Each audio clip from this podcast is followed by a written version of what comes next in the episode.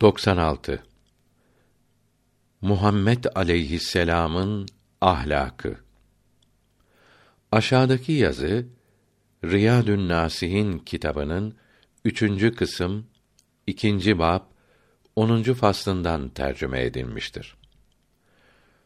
Allahü Teala sevgili peygamberine verdiği iyilikleri, ihsanları sayarak onun mübarek kalbini okşarken kendine güzel huylar verdiğini, sen güzel huylu olarak yaratıldın mealindeki ayet-i kerime ile bildirmektedir. Akreme buyuruyor ki, Abdullah İbni Abbas'tan işittim. Bu ayet-i kerimedeki huluk-i azim yani güzel huylar Kur'an-ı Kerim'in bildirdiği ahlaktır. Hadaikül Hakayık kitabında diyor ki: Ayet-i kerimede sen huluk azim üzeresin buyuruldu. Huluk azim demek Allahü Teala ile sır, gizli şeyleri bulunmak, insanlar ile de güzel huylu olmak demektir. Çok kimselerin İslam dinine girmesine Resulullah'ın güzel ahlakı sebep oldu. Muhammed aleyhisselam'ın bin mucizesi göründü. Dost, düşman, herkes de bunu söyledi. Bu kadar mucizelerin en kıymetlisi edepli olması ve güzel huylarıydı. Kimya-i Saadet kitabında diyor ki: Ebu Said Hudri radıyallahu teala an buyurdu ki: Resulullah sallallahu aleyhi ve sellem hayvana ot verirdi. Deveyi bağlardı. Evini süpürürdü. Koyunun sütünü sağardı. Ayakkabısının söküğünü dikerdi. Çamaşırını yamardı. Hizmetçisiyle birlikte yerdi. Hizmetçisi el değirmeni çekerken yorulunca ona yardım ederdi. Pazardan öteberi alıp torba içinde eve getirirdi. Fakirle, zenginle, büyükle, küçükle karşılaşınca önce selam verirdi. Bunlarla müsafaha etmek için mübarek elini önce uzatırdı. Köleyi, efendiyi, beyi, siyahı ve beyazı bir tutardı. Her kim olursa olsun çağrılan yere giderdi. Önüne konulan şeyi az olsa da hafif aşağı görmezdi. Akşamdan sabaha ve sabahtan akşama yemek bırakmazdı. Güzel huyluydu. İyilik etmesini sever idi. Herkesle iyi geçinirdi. Güler yüzlü, tatlı sözlüydi. Söylerken gülmezdi. Üzüntülü görünürdü. Fakat çatık kaşlı değildi. Aşağı gönüllüydi. Fakat alçak tabiatlı değildi. Heybetliydi. Yani saygı ve korku hasıl ederdi. Fakat kaba değildi. Nazik idi, cömert idi. Fakat israf etmez, faydasız yere bir şey vermezdi. Herkese acır idi. Mübarek başı hep önüne eğik idi. Kimseden bir şey beklemezdi. Saadet, huzur isteyen onun gibi olmalıdır. Mesabih kitabında Enes bin Malik radıyallahu an buyuruyor ki Resulullah'a sallallahu aleyhi ve sellem on sene hizmetçilik ettim. Bana bir kere üf demedi. Şunu niçin böyle yaptın? Bunu niçin yapmadın? buyurmadı. Yine mesabihte Enes bin Malik diyor ki Resulullah sallallahu aleyhi ve sellem insanların en güzel huylusuydu. Beni bir gün bir yere gönderdi. Vallahi gitmem dedim. Fakat gidecektim. Emrini yapmak için dışarı çıktım. Çocuklar sokakta oynuyordu. Onların yanından geçerken arkama baktım. Resulullah sallallahu aleyhi ve sellem arkamdan geliyordu. Mübarek yüzü gülüyordu.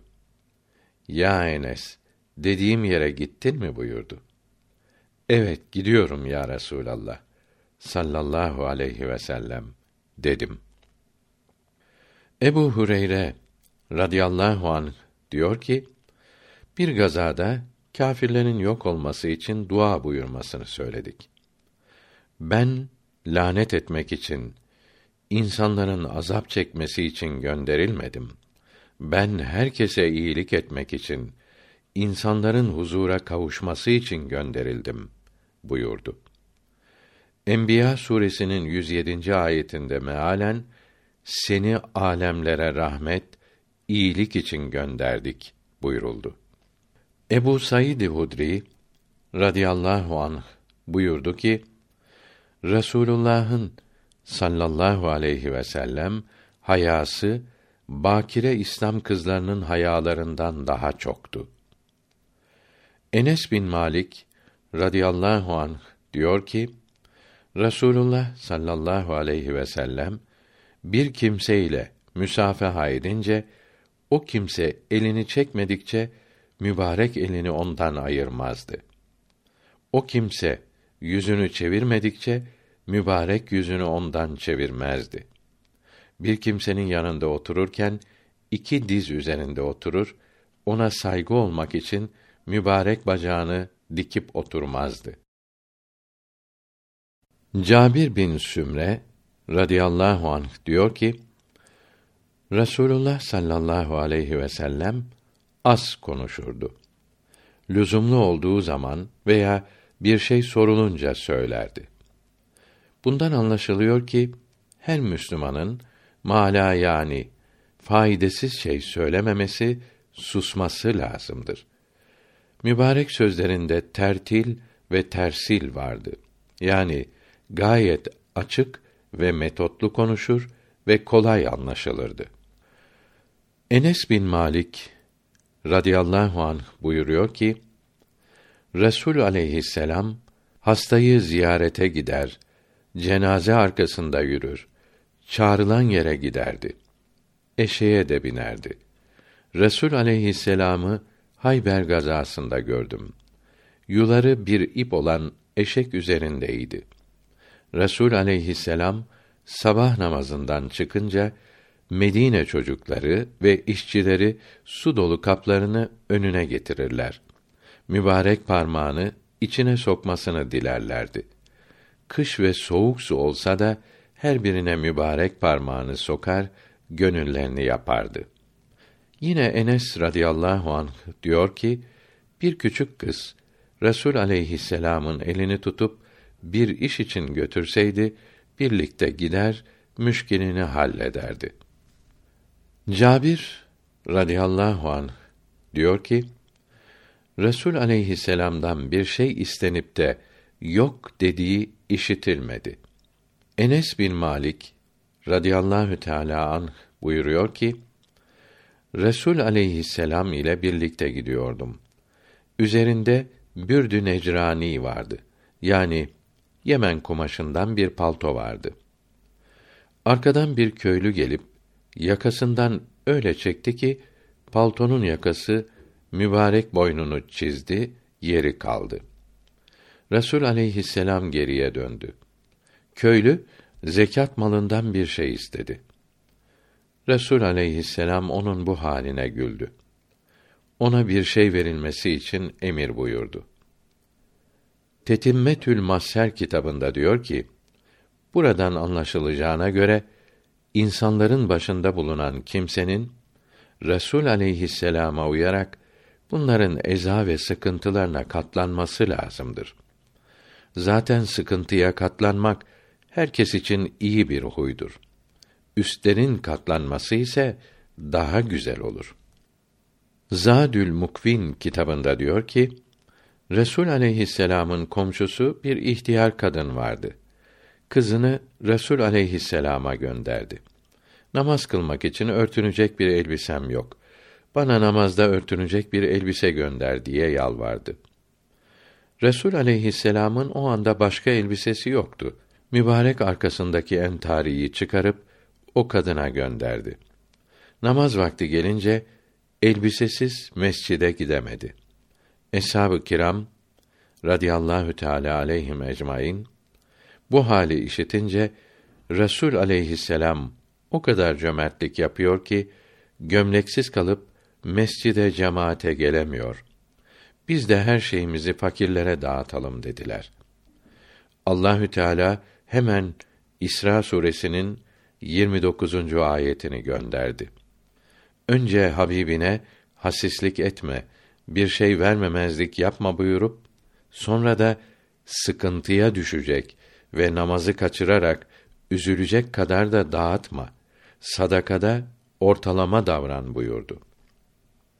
O gün namazdan sonra Hazreti Ali kerremallahu veçe Resulullah'ın yanına gelip ya Resulallah sallallahu aleyhi ve sellem bugün çoluk çocuğuma nafaka yapmak için sekiz dirhem gümüş ödünç almıştım.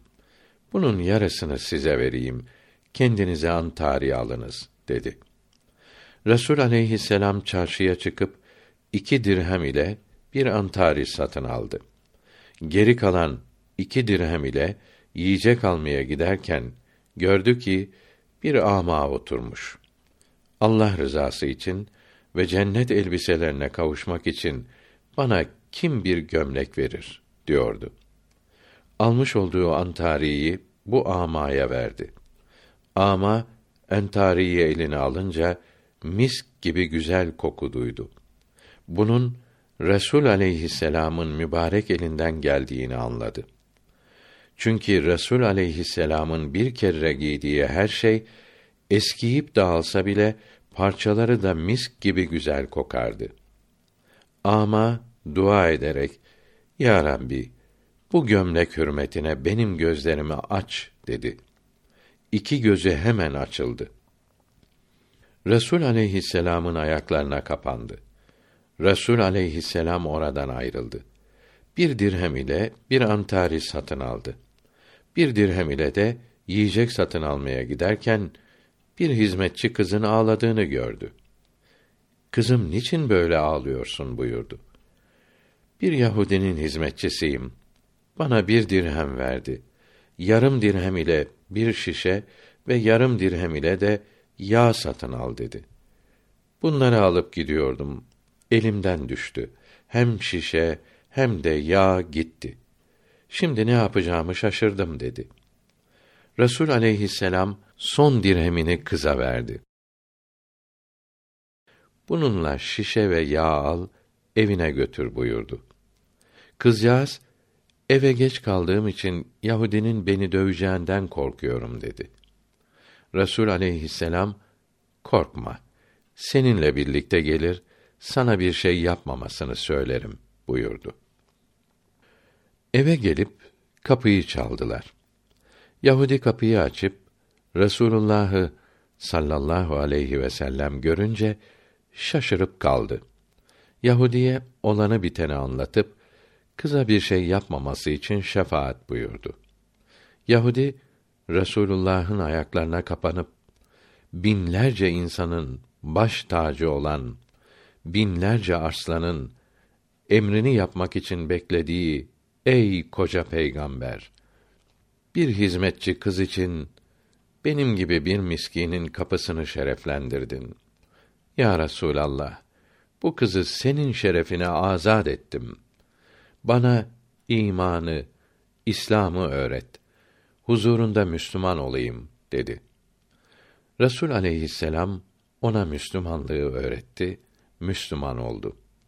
Evine girdi. Çoluğuna çocuğuna anlattı. Hepsi Müslüman oldu. Bunlar hep Resulullah'ın sallallahu aleyhi ve sellem güzel huylarının bereketiyle oldu.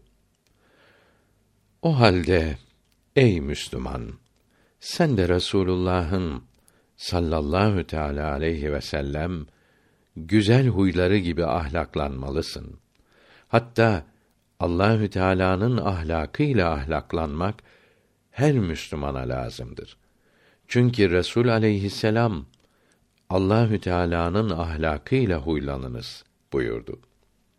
Mesela Allahü Teala'nın sıfatlarından biri settardır. Yani günahları örtücüdür.